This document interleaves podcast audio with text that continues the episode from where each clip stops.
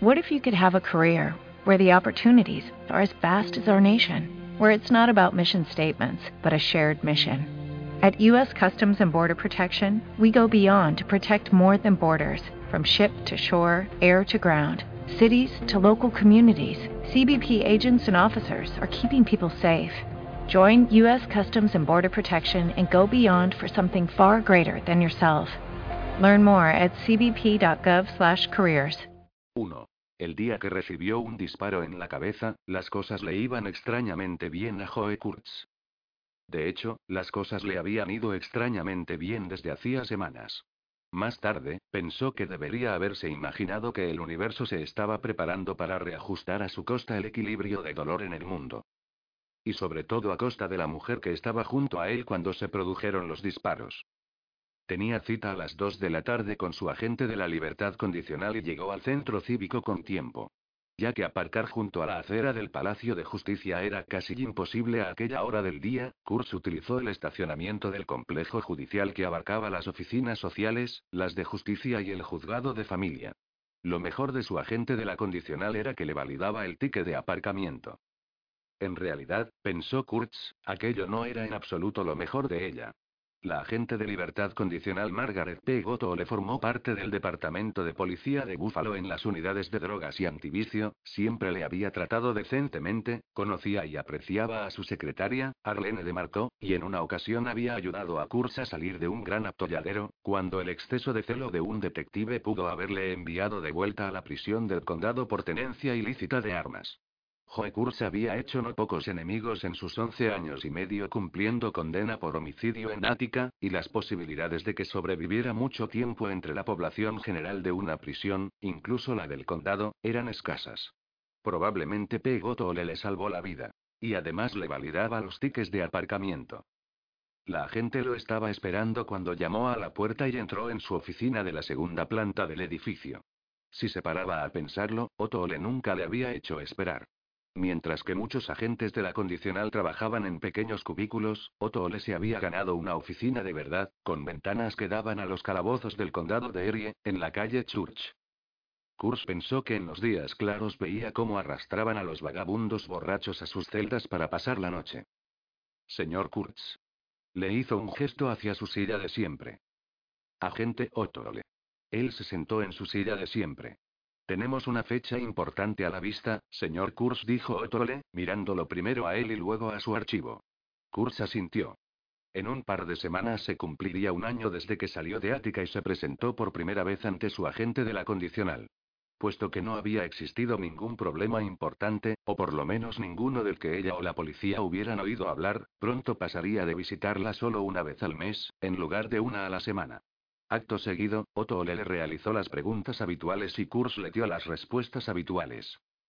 Pero Otto Ole, en los últimos años de la treintena, era una mujer atractiva y su sobrepeso, para los cánones actuales de perfección, era, a ojos de Kurtz, una cualidad que la hacía mucho más atractiva. De ojos verdes y cabello castaño rojizo, evidenciaba un gusto por la ropa cara aunque conservadora. Además, guardaba una SIG semiautomática de 9 milímetros en su bolso. Kurz sabía el modelo exacto del arma porque la había visto. Le gustaba a Otole, y no solo porque le hubiera ayudado a salir de la trampa que le tendieron el noviembre pasado, sino porque era todo lo sensata y poco condescendiente que una agente de la condicional puede ser con un cliente. Nunca había tenido pensamientos eróticos con ella como protagonista, aunque no era su culpa. Había algo en el hecho de imaginar a una ex agente de policía sin ropa que actuaba en Kurz del mismo modo que una dosis de 1000 mg de antiviagra. ¿Sigue trabajando con la señora de Marco en el negocio de buscatuamor.com? Le preguntó Otole. Al ser un criminal, el Estado de Nueva York no autorizaba a Kurz a volver a trabajar en su anterior empleo como investigador privado, pero sí a poner en marcha este negocio de búsqueda de antiguas novias del instituto. El proceso comenzaba en Internet, eso era cosa de Arlene, su secretaria, y luego Kurz se encargaba de la investigación básica que fuera necesaria. Esta mañana he estado buscando en el norte de Tonawanda a un antiguo capitán de fútbol de instituto, dijo Kurz para entregarle una carta manuscrita de su exnovia animadora. Otto le levantó la vista de sus notas y se quitó las gafas de Carey. ¿El héroe del fútbol todavía tiene aspecto de héroe del fútbol? Le preguntó, mostrando solo el más débil rastro de una sonrisa. Los dos eran de la clase del 61 en Kenmore West, dijo Kurtz. El tipo era calvo y gordo y vivía en una caravana que ha visto mejores días. Tenía colgada una bandera de la Confederación en un lateral y un cámaro de lado del 72 aparcado afuera. Otto le hizo una mueca. ¿Qué hay de la animadora? Kurtz se encogió de hombros. Si había una foto, estaba en la carta sellada. Pero puedo imaginármela. Mejor no hacerlo, dijo Otole. Se puso de nuevo las gafas y volvió a mirar sus papeles. ¿Cómo va el negocio de campanasdeboda.com? Poco a poco, dijo Kurtz. Arlene tiene todo el asunto de Internet en marcha. Los contactos y los contratos con las modistas, pasteleros, la gente que hace las invitaciones, los músicos, las iglesias y salas de recepciones, el dinero está entrando, pero no estoy seguro de cuánto. Realmente no tengo mucho que ver con ese lado de la empresa. Sin embargo, es usted inversor y copropietario, dijo la agente de la condicional. No había indicio de sarcasmo en su voz. Algo así dijo Kurtz. Sabía que Otto le había visto los papeles de la constitución de la empresa durante una visita que la agente había hecho a su nueva oficina el pasado junio. Yo cedo algunos de mis ingresos de busca a tu amor a campanas de boda y recibo a cambio una parte de los beneficios. Kurtz hizo una pausa. Se preguntó cómo reaccionarían los criminales asesinos armados con punzones y los tipos de la hermandad área del patio de ejercicios de Ática si le oyeran decir aquello. Era probable que los chicos de la mezquita del bloque D redujeran el precio de su cabeza de 15.000 a 10.000 dólares por puro desprecio. Otto le se volvió a quitar las gafas. He estado pensando en usar los servicios de la señora de Marco. Kurz tuvo que parpadear al oír aquello. ¿Para campanas de boda? ¿Quiere preparar todos los detalles de una boda por internet? Sí. Hacemos un 10% de descuento a los contactos personales, dijo Kurtz. Quiero decir, que usted conoce a Arlene. Sé lo que quiere decir, señor Kurtz. Otto le se puso las gafas. ¿Todavía tiene una habitación en, ¿cuál es el nombre de ese hotel? ¿El Arborín? Sí. El viejo hotelucho de Kurtz cerca del centro, el Royal de la Ware Arms, había sido cerrado en julio por los inspectores de la ciudad. Solo el bar de la vieja construcción continuaba abierto y se decía que los únicos clientes eran las ratas. Kurz necesitaba una dirección para la Junta de Libertad Condicional y el Arborín le servía. No había tenido ocasión de contarle a Otto Ole que el pequeño hotel situado en la zona sur de la ciudad estaba cerrado y abandonado, ni que había alquilado el edificio entero por menos de lo que le costaba una habitación en el viejo de la Ware Arms. ¿Está en la intersección de las calles Orio y Chicago? Correcto. Me gustaría pasar por allí y echarle un vistazo la próxima semana, si no le importa, dijo la agente. Solo para verificar su dirección. Mierda, pensó. Claro. Otto les echó hacia atrás y Kurtz creyó que la breve entrevista había terminado. Las reuniones se habían ido tornando cada vez más pro forma en los últimos meses. Se preguntó si la agente Otto se encontraba más relajada después del verano, con la llegada del agradable otoño. Las hojas del único árbol visible desde la ventana eran de un tono naranja brillante y parecían listas para salir volando en cualquier momento. Da la impresión de que se ha recuperado completamente del accidente de tráfico del pasado invierno, observó la agente. No le he visto ni siquiera un indicio de cojera en las últimas visitas. Sí, casi me he recuperado del todo, dijo Kurtz. Su accidente de tráfico del pasado febrero consistía en haber sido atacado con una navaja, ser lanzado desde la ventana de un tercer piso y aterrizar sobre un pórtico de escayola en la vieja estación de trenes de Búfalo. No encontraba ningún motivo acuciante para contarle a la agente tantos detalles. Amparar aquella historia le supuso a Kurz un dolor de cabeza, ya que tuvo que vender su Volvo de 12 años y en perfecto estado. No podía dejarse ver en el coche que se supone que había estrellado en una solitaria carretera invernal. Ahora conducía un pinto mucho más antiguo. Echaba de menos el Volvo. Creció cerca de Búfalo, ¿verdad, señor Kurtz? No reaccionó, pero sintió que la piel del rostro se le tensaba. Otto le conocía su historia personal gracias al dossier que tenía en su escritorio. Nunca antes se había aventurado a hablarle de su vida anterior a Ática. ¿A qué viene esto? Asintió. No se trata de una pregunta de índole profesional, dijo Tegotole. Es solo que tengo un pequeño misterio, casi diminuto, que quiero resolver. Y necesito que me ayude alguien que creció aquí. No es su caso, Preguntó Kurtz. La mayoría de la gente que seguía viviendo en Búfalo había nacido allí.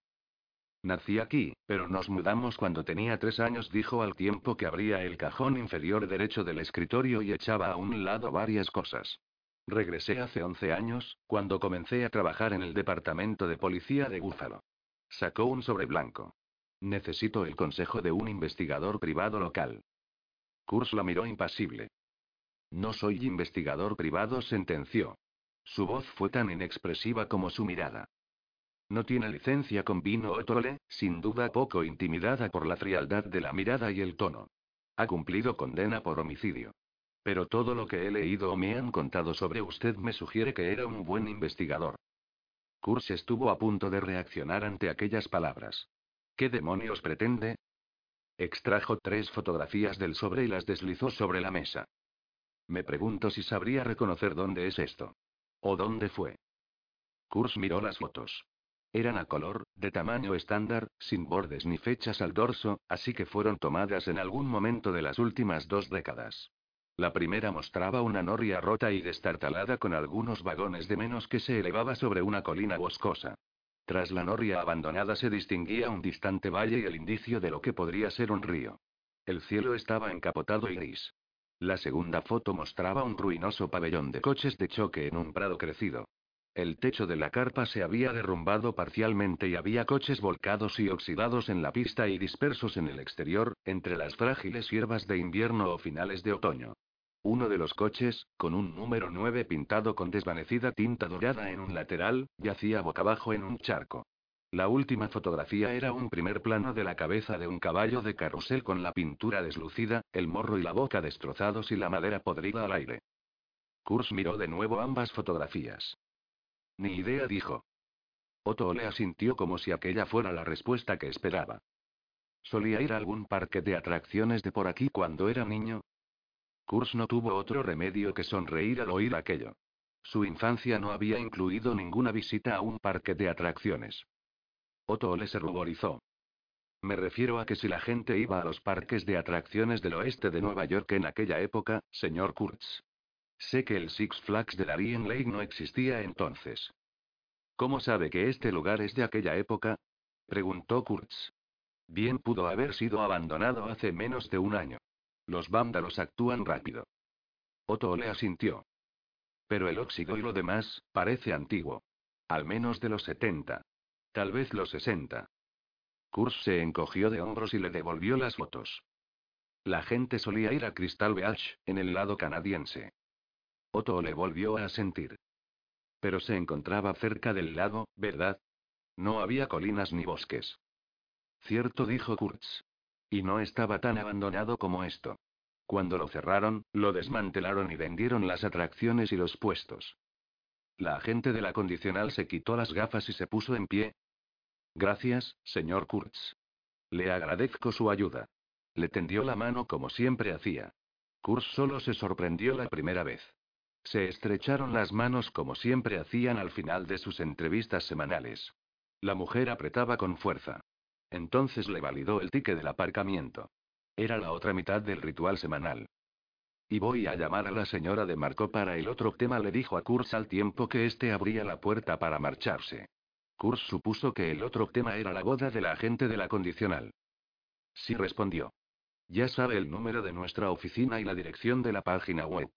Después, pensó que si no se hubiera detenido para echar una meada en el lavabo de la primera planta, todo hubiera sido diferente. Pero qué demonios, tenía que mear, así que eso hizo. No hacía falta leer a Marco Aurelio para saber que todo lo que hiciste en el pasado provoca que todo sea diferente en el futuro. Y si le das demasiadas vueltas, te vuelves loco. Bajó por las escaleras hacia el pasillo del aparcamiento y allí estaba Pegotole, saliendo del ascensor con el vestido verde, los tacones altos y su bolso, a punto de abrir la pesada puerta del garaje. Hizo una pausa al ver a Kurtz. Él también. No era muy probable que una agente de la condicional quisiera caminar hacia el interior de un garaje subterráneo con uno de sus usuarios y a Kurtz tampoco le gustaba la idea. Sin embargo, no había otra opción, salvo que volviera a subir por las escaleras o, siendo incluso más absurdos, se montara en el ascensor. Maldita sea. Otto le rompió el momento de silencio sonriendo y sosteniéndole la puerta. Kurtz hizo un gesto con la cabeza y pasó junto a ella para adentrarse en la fría semioscuridad. Si ella quería, podía darle una docena de pasos de ventaja. Él no miraría atrás.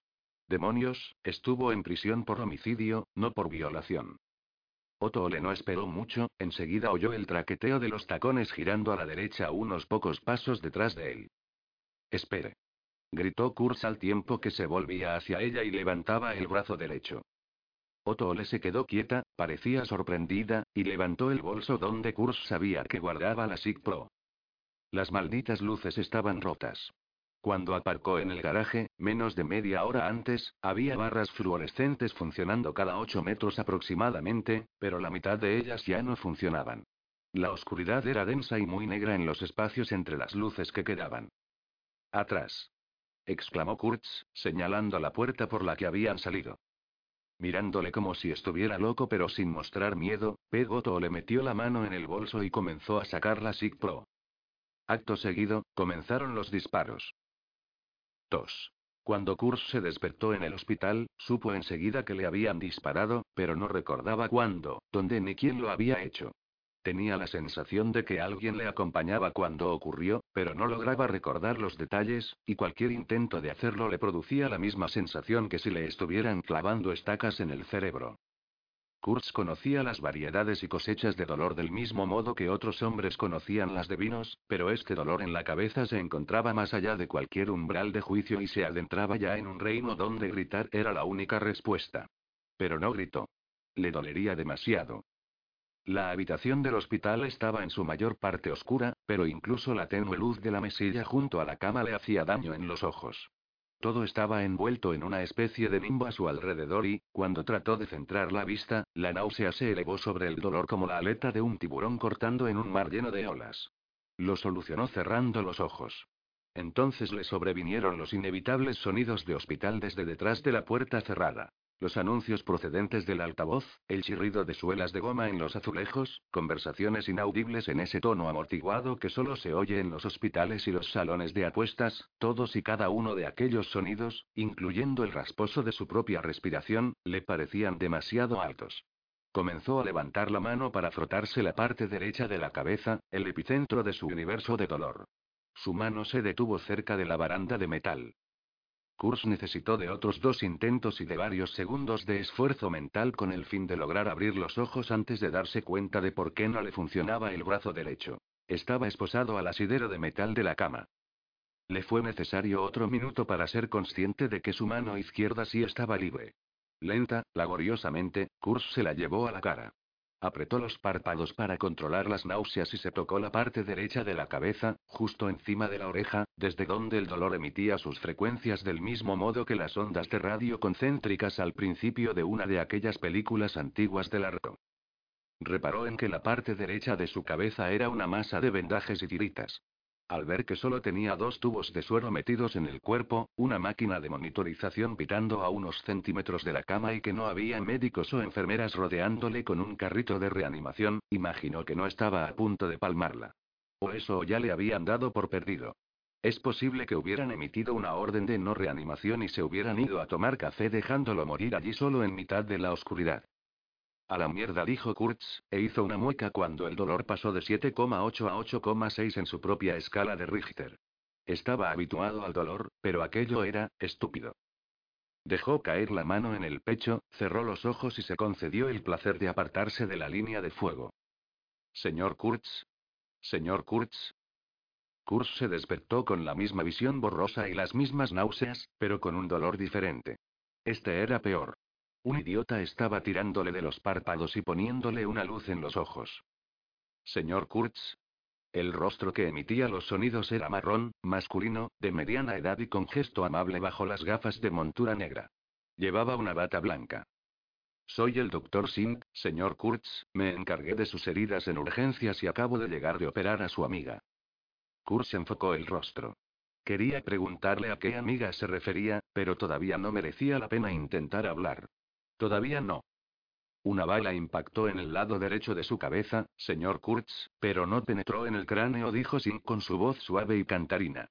A Kurtz le sonaba igual que tres sierras eléctricas funcionando al mismo tiempo. Soy Superman, pensó Kurtz. Las putas balas me rebotan. ¿Por qué? preguntó. ¿Qué, señor Kurtz? Kurz tuvo que cerrar los ojos al pensar que tendría que hablar de nuevo. Se forzó a articular las palabras. ¿Por qué, la bala, no, penetró? Singa sintió al comprender. Era una bala de pequeño calibre, señor Kurtz. Del 22. Antes de impactar en usted atravesó el brazo de, la persona que le acompañaba, y rebotó en una columna de cemento de detrás. Estaba muy aplastada y había perdido gran parte de su energía cinética.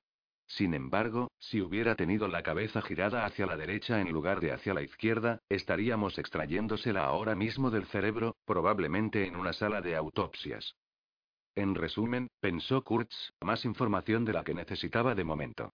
Tal como están las cosas, continuó Singh, junto al suave canturreo que aserraba su cráneo, tiene una conmoción entre moderada y severa y un hematoma subcraneal que de momento no requiere trepanación. Su ojo izquierdo no dilata, la sangre ha descendido a la parte trasera de sus ojos y los tiene notoriamente inyectados en sangre, pero ese no es un factor importante. Examinaremos sus habilidades motrices y los posibles efectos secundarios por la mañana. ¿Quién? Comenzó Kurtz. No estaba seguro de lo que iba a preguntar. ¿Quién me disparó? ¿Quién va a pagar esto? La policía está aquí, señor Kurz, le interrumpió el doctor Singh.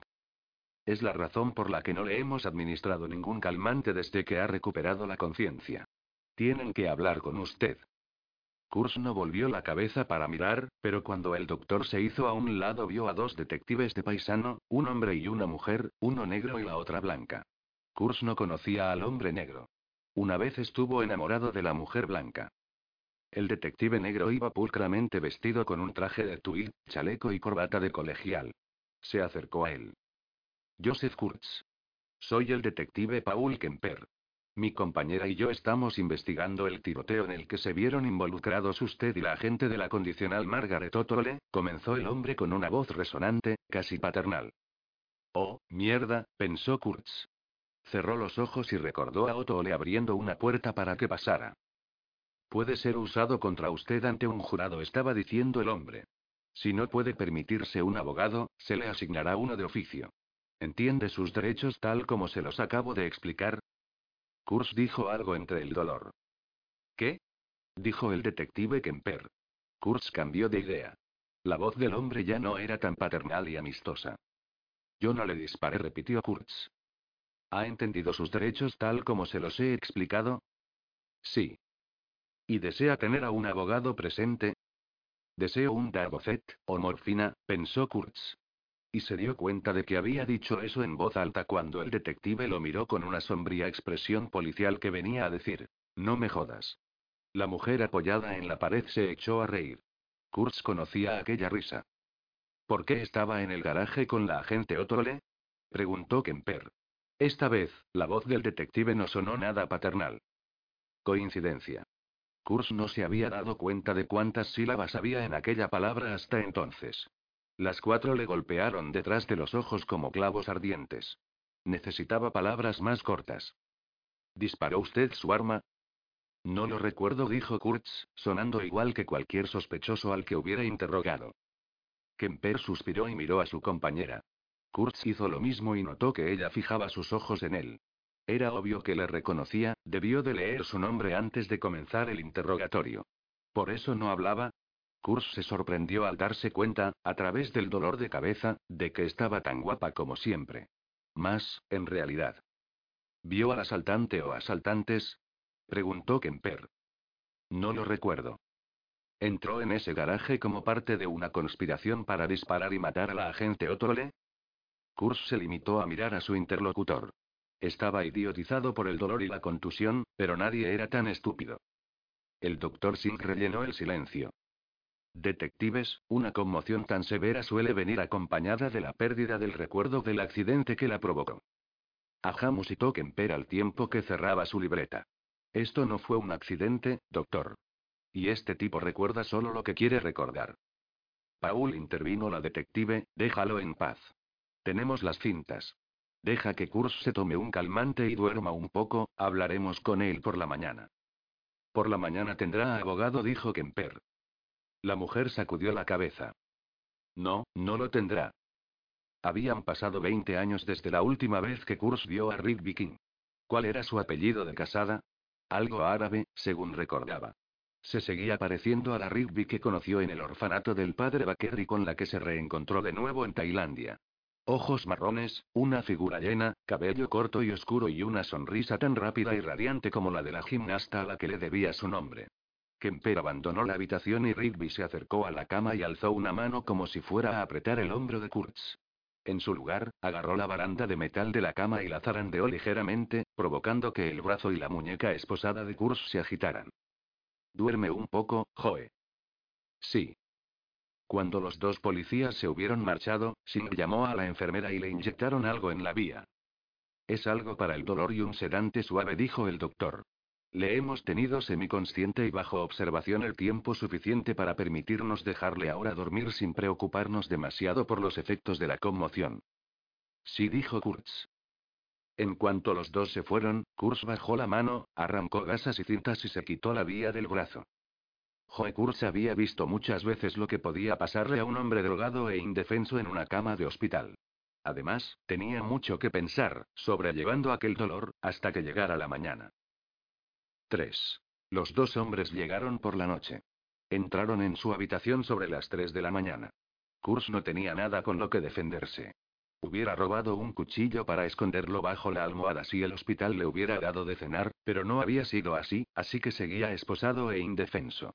Se preparó de la única manera que se le ocurrió, deslizando en su mano izquierda la aguja intravenosa metida en su tubo flexible y concentrando sus energías en metérsela en el ojo al atacante si se acercaba lo suficiente. Pero si uno o ambos hombres sacaban una pistola, la única esperanza de Kurz sería tirarse a su izquierda e intentar echarse la cama sobre el cuerpo gritando como un poseso. Mientras escudriñaba las dos sombras en la entrada y soportaba el fuerte dolor de cabeza, Kurz pensó que no estaba seguro de tener fuerzas para tirar de la cama. Además, los somieres, incluso los de una cama de hospital, no eran una protección muy fiable contra las balas. Había un botón para llamar a la enfermera anclado encima de la almohada, sobre su cabeza, sin embargo las esposas le impedían llegar con la mano derecha y no estaba dispuesto a soltar o revelar la aguja en su mano izquierda. Kurz vio a los dos hombres silueteados en la entrada justo cuando accedían a la habitación, antes de que el tenue fulgor de los monitores médicos los iluminara. Uno de los hombres era alto, delgado y asiático. Tenía el pelo negro peinado hacia atrás, un caro traje oscuro y las manos vacías. El hombre a su lado iba en una silla de ruedas con la que rodaba hacia la cama de Kurz haciendo uso de sus poderosos brazos. Kurz no fingió estar dormido. Observó al hombre de la silla. Cualquier esperanza de que fuera un paciente errante del hospital dando paseos a las 3 de la mañana desapareció al reparar en que también llevaba traje y corbata. Era viejo. Kurz advirtió el fino pelo gris cortado al ras y las líneas y cicatrices en el rostro bronceado del hombre. Sin embargo, sus cejas eran negras, la mandíbula fuerte y la expresión fiera. El tren superior del hombre tenía un aspecto formidable y sus manos eran enormes, pero incluso bajo aquella exigua luz, Kurz se dio cuenta de que los pantalones solo le servían para cubrir dos palos inútiles. La expresión del asiático era neutral. Se quedó a medio metro del hombretón de la silla. Las ruedas chirriaron en el suelo hasta que sus piernas inútiles tocaron la cama de Kurtz. Haciendo un esfuerzo por concentrarse, Kurz miró más allá de su muñeca esposada los fríos ojos azules del hombre. Su único deseo es que la visita fuera amistosa. Miserable montón de mierda inútil, siseó el viejo. Deberías haber sido tú el que recibiera la bala en el cerebro. La teoría de la visita amistosa murió en aquel preciso instante. El hombre en la silla levantó su enorme mano y abofeteó a Kurz en un lado de la cabeza, justo donde los vendajes y tiritas se amontonaban sobre la herida. La sensación de tolerar el dolor resultante de aquello debía de ser muy parecida a montar de pie en la montaña rusa de Crystal Beach. Kurtz quería vomitar y perder el sentido, pero se forzó a no hacer ni lo uno ni lo otro. Abrió los ojos y deslizó la larga aguja de la vía entre el tercer y cuarto dedo de la mano izquierda del mismo modo que había aprendido a sostener una hoja sin empuñadura enática. Maldito cabrón inútil, dijo el hombre de la silla, esta vez en voz alta. Si muere, te mataré con mis propias manos. Abofeteó de nuevo a Kurtz, un poderoso golpe en la boca con la mano abierta que no fue, ni de lejos, tan doloroso. Kurtz giró la cabeza y observó los ojos del hombre y las manos del asiático.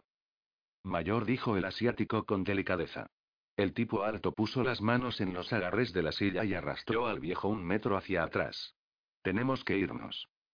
Los ojos azules del viejo, con la expresión de los de un loco, nunca abandonaron el rostro de Kurtz. A él no le importó. Muchos expertos lo habían observado con odio, pero tenía que admitir que el viejo era todo un maestro en la materia. Mayor susurró el hombre alto. El viejo de la silla al fin dejó de mirarlo, pero no sin antes levantar su enorme dedo índice y agitarlo delante de Kurtz como si le hiciera una promesa. Kurz vio la sangre en el dedo un segundo antes de notar la que le caía a él mismo por la sien derecha. El asiático dio media vuelta a la silla y empujó al viejo hacia la puerta, en dirección al poco alumbrado pasillo. Ninguno de los dos hombres miró atrás. Kurz no creía que después de aquello pudiera quedarse dormido o al menos perder la conciencia, la única posibilidad real de dormir bajo semejante dolor. No obstante, debió de conseguirlo porque se despertó a primera hora de la mañana. James Bond le estaba mirando. No era el verdadero James Bond, Sean Connery, sino el tipo nuevo.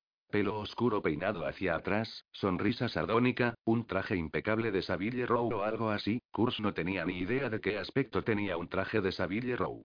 Camisa blanca brillante de amplio cuello, elegante corbata de cachemir con un nudo Windsor, pañuelo de bolsillo doblado perfectamente y no demasiado desmañado para ir a juego con la corbata y un refinado Rolex ligeramente visible bajo el puño, almidonado a la perfección. Señor Kurtz. Dijo James Bond. Mi nombre es Kennedy. Brian Kennedy. Kurtz pensó que también se parecía un poco a aquel retoño de Kennedy que estrelló su avión y a sus pasajeros en el mar. Brian Kennedy le ofreció a Kurtz una tarjeta de visita color crema, vio las esposas y, sin interrumpir el movimiento, dejó la tarjeta en la mesilla. ¿Cómo se siente, señor Kurtz? preguntó Kennedy. ¿Quién es usted? Lo interrogó Kurtz. Pensó que se sentía mejor, ya que las tres sílabas solo hicieron que su visión cabalgara sobre el dolor, pero no le dieron ganas de vomitar. El tipo atractivo tocó su tarjeta. Soy propietario y gerente de Empire State, empresa de seguridad y protección ejecutiva. Nuestra filial de Buffalo fue la proveedora de las cámaras de seguridad del garaje en el que tuvo lugar ayer el tiroteo. Cuando entramos en el garaje algunas luces estaban rotas, una sí y otra no, pensó Kurtz. Aquello fue lo que me puso en guardia. El recuerdo del tiroteo estaba regresando a su magullado cerebro igual que un charco de lodo bajo una puerta. No le dijo nada a Kennedy Bond. Lo visitaba por temor a una potencial demanda hacia su compañía. El dolor le impedía a Kurz poner nada en claro, así que miró fijamente a Kennedy y le dejó continuar hablando. Le hemos dado a la policía la cinta original de vigilancia del garaje, continuó Kennedy. Las imágenes no muestran a los que dispararon, pero es obvio que sus acciones y las del agente Otole son claramente perceptibles y no dejan lugar a la sospecha. Entonces, ¿por qué sigo esposado? pensó Kurtz. ¿Cómo está ella, Otole? Se las arregló para decir en lugar de aquello. Cuando habló, el rostro de Brian Kennedy se mostró igual de frío que el de James Bond. Le dispararon tres veces. Casquillos del 22. El primero le rompió una costilla del costado izquierdo. Otro le atravesó la parte superior de un brazo, rebotó y le dio a usted. Sin embargo, un tercero le penetró en la sien y la bala se alojó en su cerebro, en el lóbulo frontal izquierdo.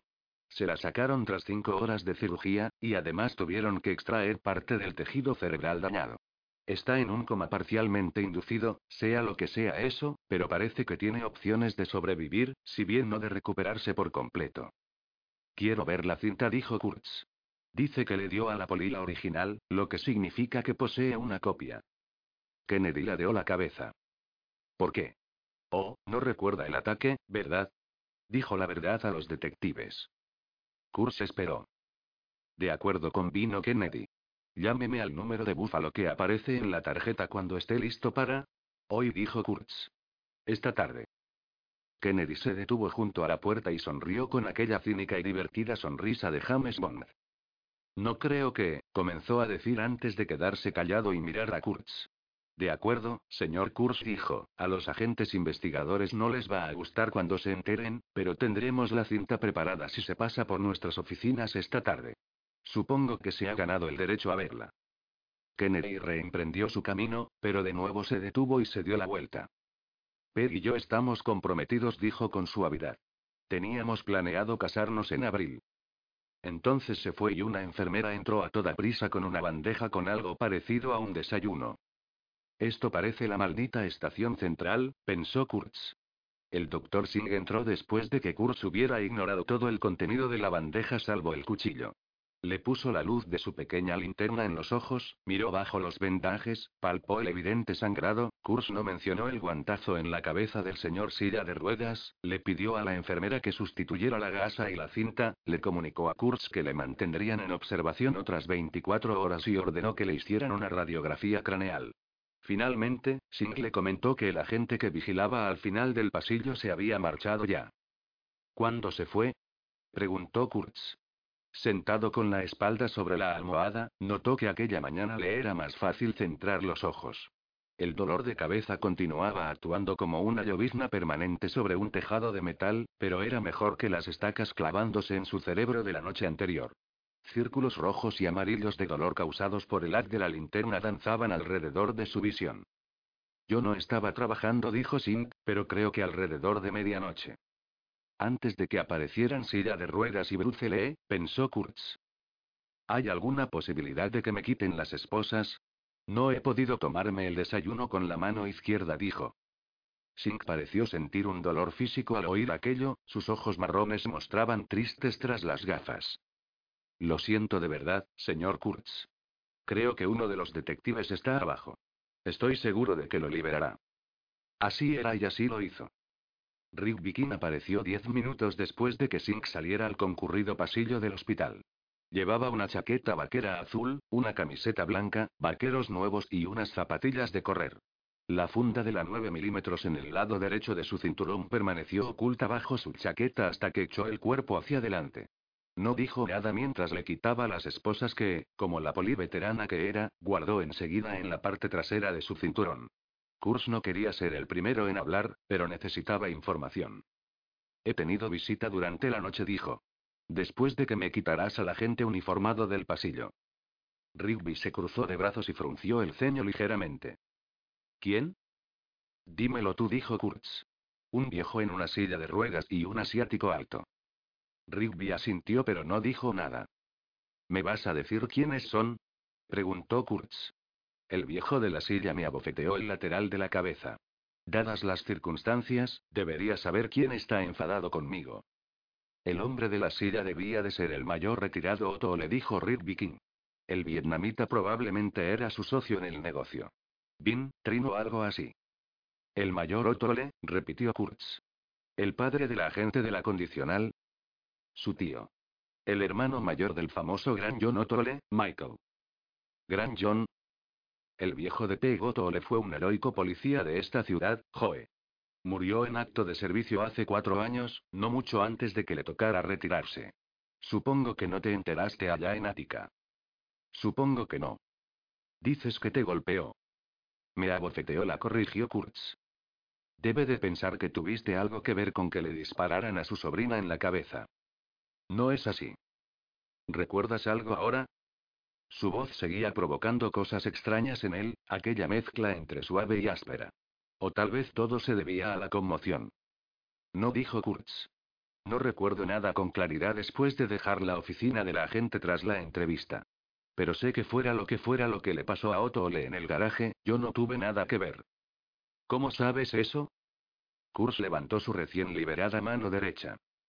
Rigby sonrió muy ligeramente a causa de aquello y Kurz recordó que su sonrisa era como un rayo de sol. ¿Tenías algún problema con la agente Otole? Le preguntó. Kurz sacudió la cabeza y acto seguido se vio obligado a sostenérsela con ambas manos. ¿Te duele mucho, Joe? El tono era bastante neutral, pero parecía contener un ligero matiz de preocupación. ¿Recuerdas al tipo contra el que tuviste que usar tu porra en Patpon, en el callejón de Pussy Galore? ¿En Bangkok? ¿Te refieres al tipo que le robó la cuchilla de afeitar a la bailarina exótica y trató de usarla contra mí? Sí. Se dio cuenta de que, en efecto, lo recordaba. Me echaron la bronca por escrito, aquella panda de burócratas, ese gilipollas, ¿cómo se llame? Sheridan. Sí, afirmó Rigby. Fuerza excesiva, dijo, solo porque el tipo que encerré tenía un poquito de cerebro asomando por las orejas. Bueno, aquel tipo no tiene ni idea de cómo me siento yo ahora, dijo Kurtz. Una situación difícil, dijo Rigby. Ahora en su voz había desaparecido cualquier viso de preocupación. Kurz sabía que aquella definición se podía abreviar. SD. Caminó hacia la puerta. Si recuerdas al teniente Sheridan, puedes recordar lo de ayer, Joe. Se encogió de hombros. Cuando lo hagas, llámanos. A Kempero a mí. ¿De acuerdo? Quiero irme a casa y tomarme una aspirina, dijo Kurtz.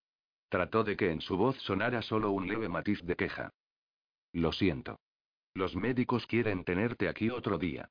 Tu ropa y tu cartera han sido guardadas hasta que estés listo para partir. Comenzó a marcharse. Rig. La llamó. Se detuvo, pero frunció el ceño, como si no le gustara que usara el diminutivo de su viejo apodo. No le disparé a Otto y no sé quién lo hizo. De acuerdo, Joe dijo. Pero sabes, y lo sabes bien, que Kemper y yo suponemos que el objetivo no era ella. Alguien estaba tratando de matarte en aquel garaje y la pobre Otto Ole se interpuso en su camino. Sí, dijo Kurtz, cansado. Lo sé. Se fue sin decirle una palabra más. Kurtz esperó unos minutos, salió laboriosamente de la cama, luchó un rato por estabilizarse agarrándose a la baranda y luego rebuscó por la habitación y el baño en busca de su ropa, aunque sabía que era imposible que estuviese allí. Ya que había ignorado la cuña de la enfermera Ratchet, se detuvo en el baño a echar una meada. Le provocó dolor de cabeza. Entonces Kurz tomó la vía con ruedas y la echó a rodar por el pasillo. Nada en el mundo resulta tan patético e indefenso como un hombre en bata de hospital arrastrando una vía con el culo al aire y andar tambaleante. Una enfermera, no la suya, le paró para preguntarle a dónde creía que iba. Rayos, dijo Kurtz. Me dijeron que cogiera el ascensor.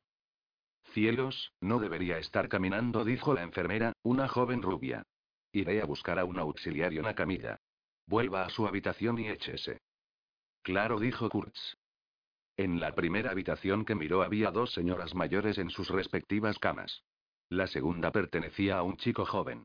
El padre, sentado en la silla junto a la cama, estaba esperando la primera ronda del médico y miró a Kurtz como un ciervo mira la linterna de un cazador. Alarmado, esperanzado, resignado, esperando el disparo. Lo siento, dijo Kurtz, y desapareció en la siguiente habitación. Era obvio que el anciano de la tercera habitación se estaba muriendo. La cortina estaba echada hasta el límite de lo posible, era el único ocupante de la habitación doble y la carpeta a los pies de su cama tenía un pequeño papel azul en el que se indicaba que no se le reanimara en caso de parada. La respiración del anciano, incluso con el oxígeno puesto, se acercaba bastante al patrón descrito por Chain Stokes. Kurz encontró ropa doblada y guardada ordenadamente en el estante inferior del pequeño armario. Era el atuendo de un anciano pantalones de pinzas, camisa de cuadros, calcetines de lana, unos zapatos Florsein de rayas ligeramente grandes para Kurs y una gabardina que parecía sacada del armario de Colombo. Por fortuna, el anciano también había traído un sombrero, un bogey con auténticas manchas de sudor y el ala hacia abajo formando un pliegue perfecto. Kurs se preguntaba qué pariente se encargaría de despejar aquel armario en un día o dos y si echaría de menos el sombrero. Caminó hacia los ascensores con más brío en el paso del que realmente era capaz, sin mirar a izquierda o derecha. En lugar de detenerse en el vestíbulo, cogió el ascensor hasta el garaje y luego subió por la rampa para salir al aire fresco bajo la luz del sol. Había un taxi cerca de la puerta de urgencias. Kurz abrió la puerta antes de que el taxista lo viera venir y se derrumbó en el asiento trasero. Le dio al conductor la dirección de su casa. El taxista se volvió.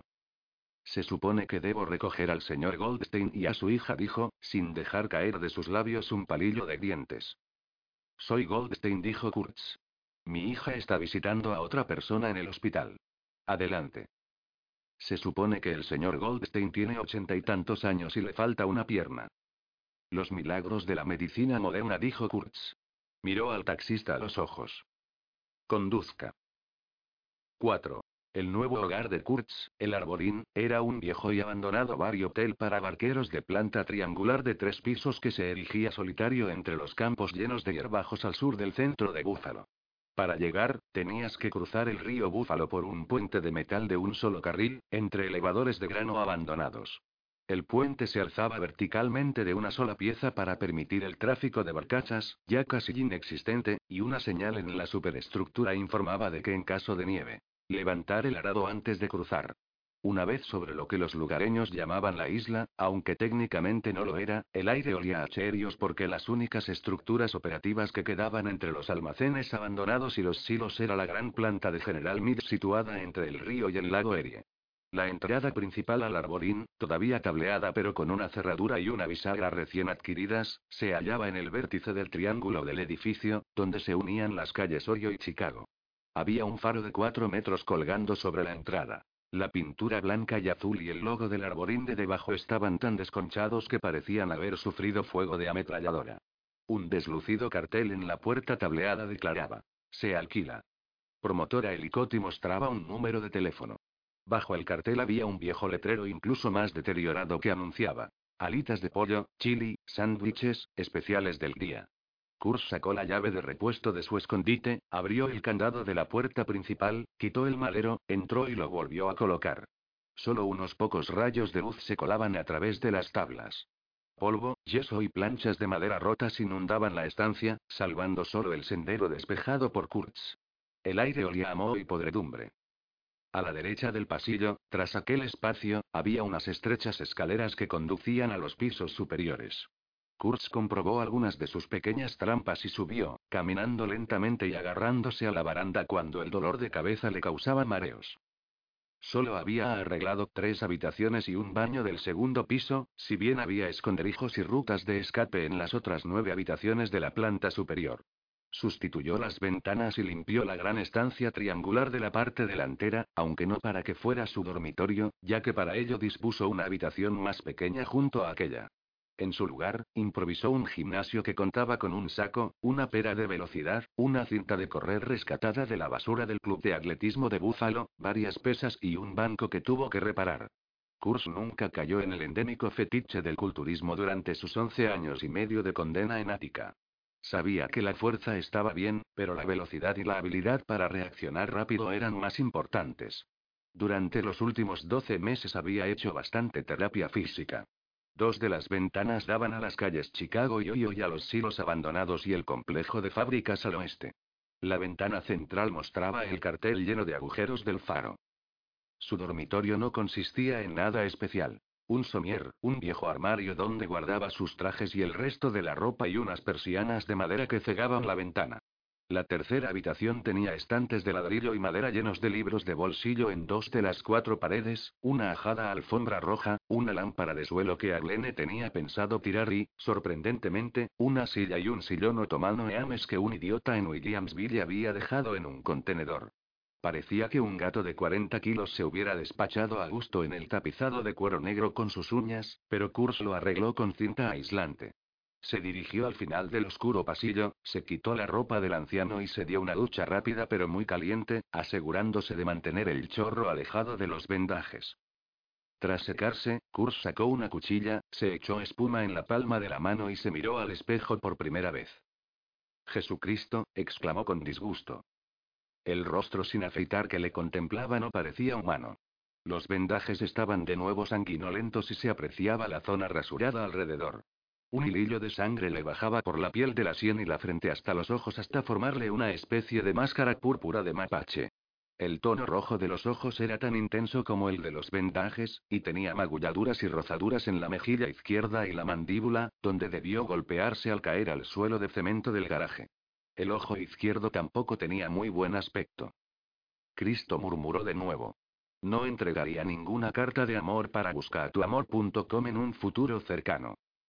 Afeitado y duchado, pero a pesar de ello sintiéndose de alguna manera más cansado y asqueroso, se puso unos pantalones vaqueros limpios, una camiseta negra, zapatillas nuevas y una chaqueta de cuero que una vez le dio a un viejo borracho drogadicto llamado Bruno, informante y conocido suyo.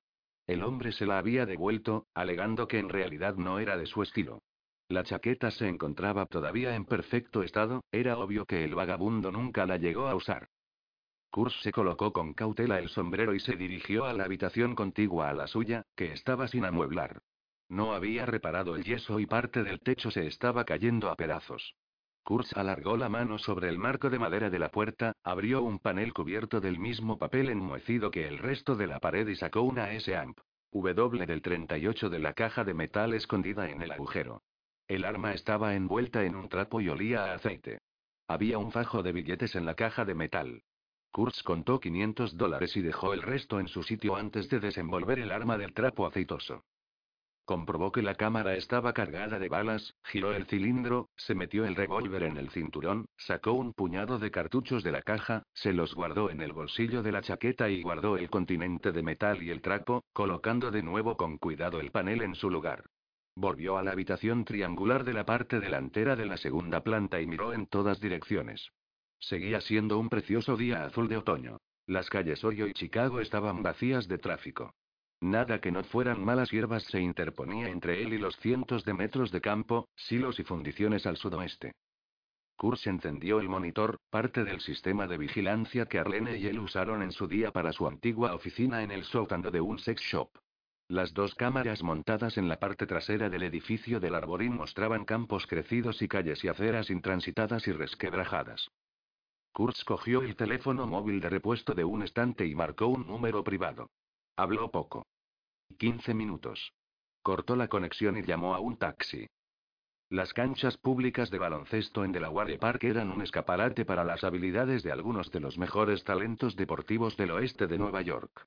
Aunque era jueves por la mañana, día de escuela, las pistas estaban llenas de hombres y chicos negros jugando al baloncesto de una manera espectacular. Kurs vio a Angelina Farino Ferrara en cuanto salió del taxi. Llevaba una sudadera ajustada, pero no tanto como para revelar la presencia de la compa Quidness del 45 que suponía que todavía llevaba en una funda de extracción rápida bajo la prenda. La mujer parecía lo bastante en forma para saltar a las pistas, pero era demasiado baja y demasiado blanca, pese a su cabello oscuro y la tez olivácea, para que la invitaran a jugar. Kurs detectó de inmediato a sus guardaespaldas. Le hubiera costado igual de poco aunque no fueran los únicos chicos blancos presentes en aquella zona del parque.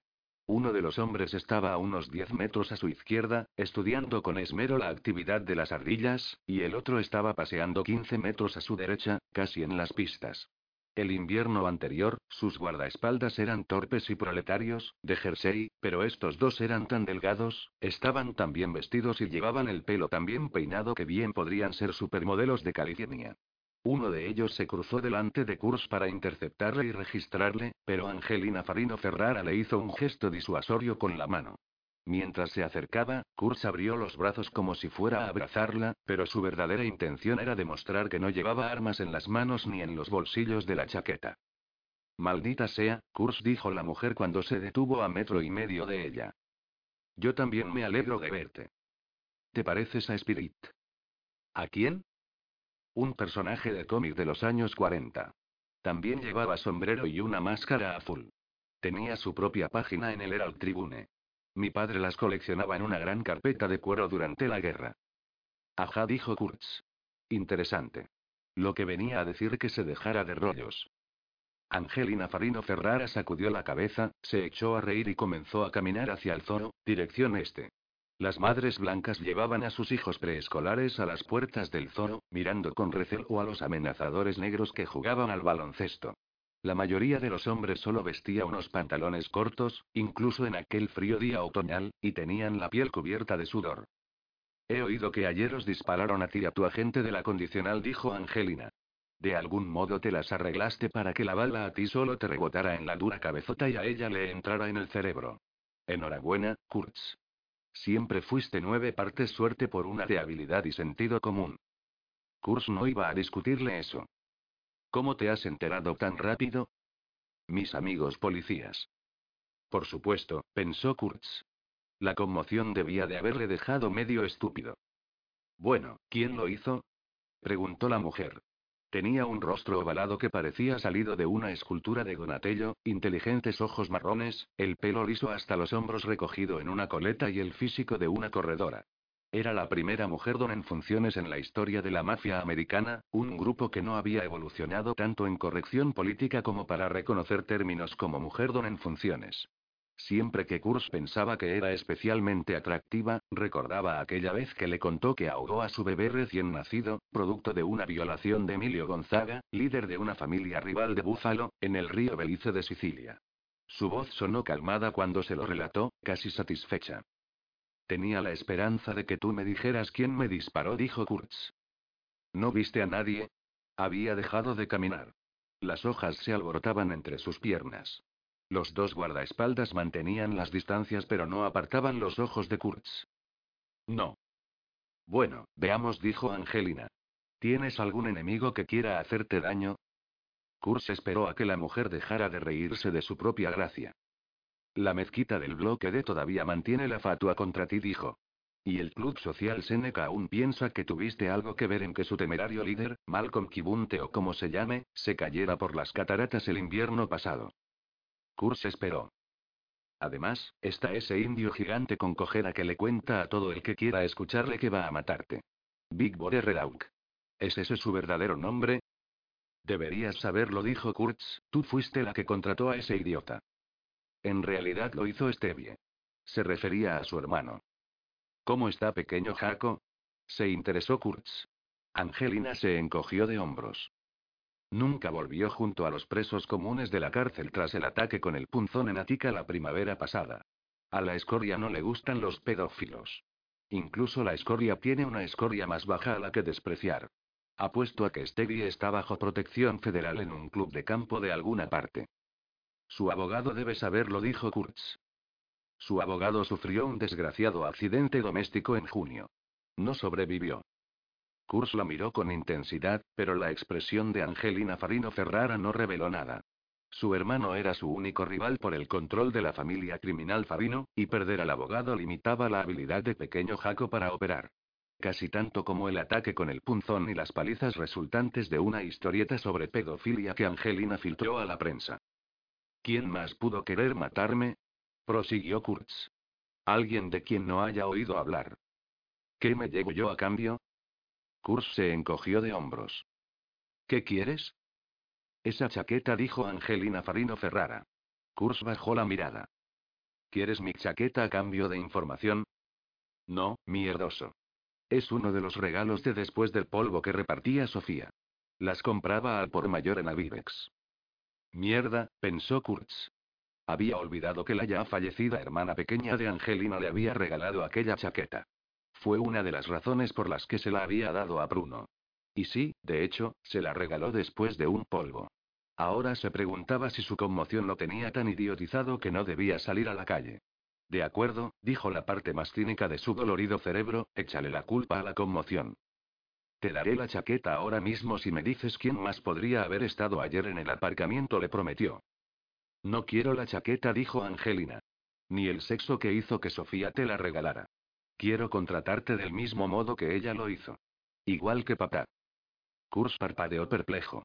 Cuando salió de Ática un año atrás, comprobó la teoría de que, si no podía trabajar de investigador privado con licencia, sí podía tener trabajos deshonestos pero estables haciendo investigaciones para personajes sombríos como Don Farino o su hija Sofía.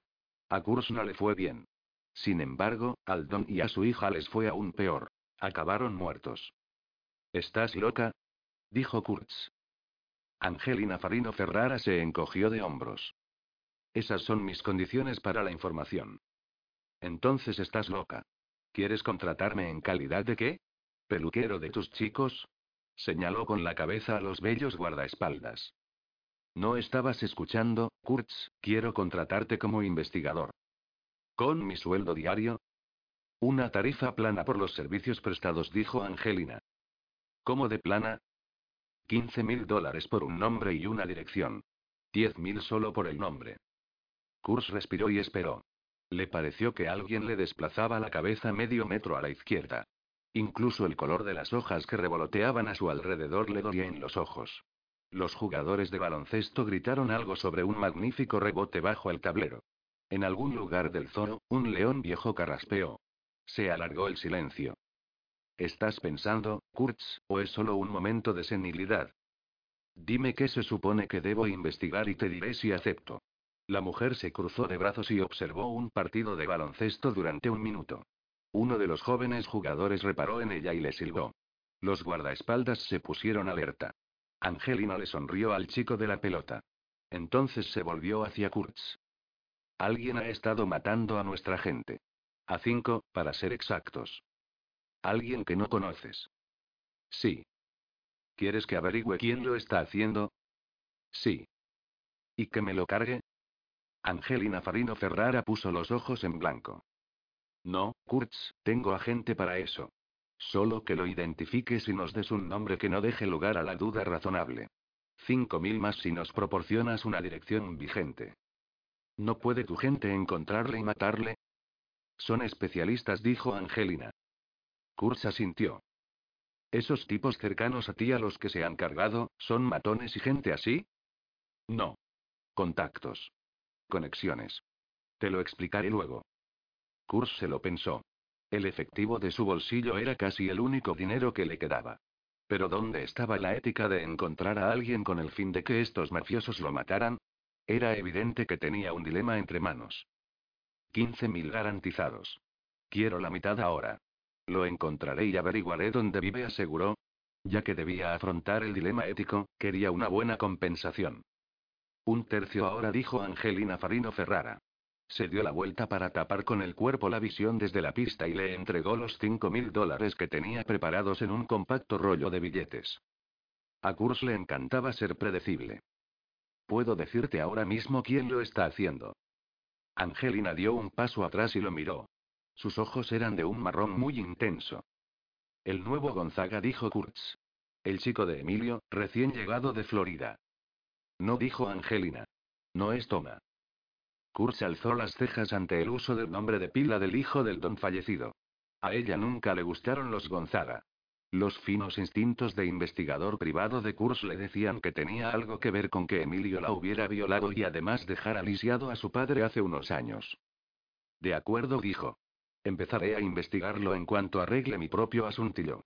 ¿Me vas a dar los detalles sobre los golpes? Enviaré a Colin a tu oficina de Chippewa esta tarde con sus notas. Señaló al más alto de los dos guardaespaldas. ¿Colin? Kurt alzó de nuevo las cejas y decidió que no volvería a hacerlo. De acuerdo, mi turno. ¿Quién me disparó? No sé quién te disparó, dijo Angelina, pero sé quién te ha estado buscando durante estos últimos días. Había estado fuera de la ciudad entregando cartas de buscaatuamor.com. ¿Quién? Toma Gonzaga. Kurs sintió el aire frío a su alrededor. ¿Por qué? No lo sé con seguridad, confesó la mujer, pero ha puesto a una docena de sus nuevos chicos a buscar, algunos dan vueltas por ese basurero en el que vives cerca de la fábrica de Cheerios. Otros montan guardia en tu oficina en Chippewa. Un par se pasean por el Blues Franklin. De acuerdo, dijo Kurtz. No es mucho, pero gracias. Angelina se subió la cremallera de la sudalera. Hay otra cosa, Kurtz. ¿Sí? Un rumor, de momento solo un rumor callejero, de que Toma ha hecho llamar al danés. En ese momento, Kurz sintió un leve acceso de náusea. El danés era un legendario asesino europeo que solo venía a Búfalo por negocios. Kurz lo había visto en acción la última vez que estuvo aquí, el día que el don Byron Farino y su hija, Sofía, además de varios otros, fueron tiroteados en la supuesta seguridad del complejo Farino. Bueno, comenzó Kurtz. No se le ocurrió decir otra cosa. Sabía, y suponía que Angelina Farino Ferrara también, que si Toma Gonzaga quería muerto a Joe Kurz por alguna razón, no tenía necesidad de traer al danés. Lo más probable es que Gonzaga solo contratara a alguien de tal calibre para eliminar a su verdadero rival en el oeste de Nueva York. Angelina Farino Ferrara. Bueno, comenzaré a investigar en cuanto sepa quién me hizo esto a mí, le aseguró Kurtz. La don en funciones de la familia Farino asintió, se acabó de subir la cremallera de la sudadera y comenzó a correr hacia la parte trasera del zoo, primero por el césped lleno de hojas amarillas, luego por el ventoso camino interior del parque. Los dos guardaespaldas se apresuraron a montarse en su Lincoln Town Car para poder alcanzarla. Kurz se reajustó el sombrero para aliviar la presión de los vendajes contra el cráneo roto. No funcionó. Buscó un banco para sentarse, pero por suerte no había ninguno a la vista. Era probable que si lo hubiera, se habría recostado en posición fetal y se hubiera quedado dormido. Los jugadores de baloncesto cedieron la pista a otros mientras los tipos sudorosos que la abandonaban intercambiaban palmadas e insultos ingeniosos entre ellos. Kurs sacó el móvil del bolsillo de la chaqueta y llamó a un taxi.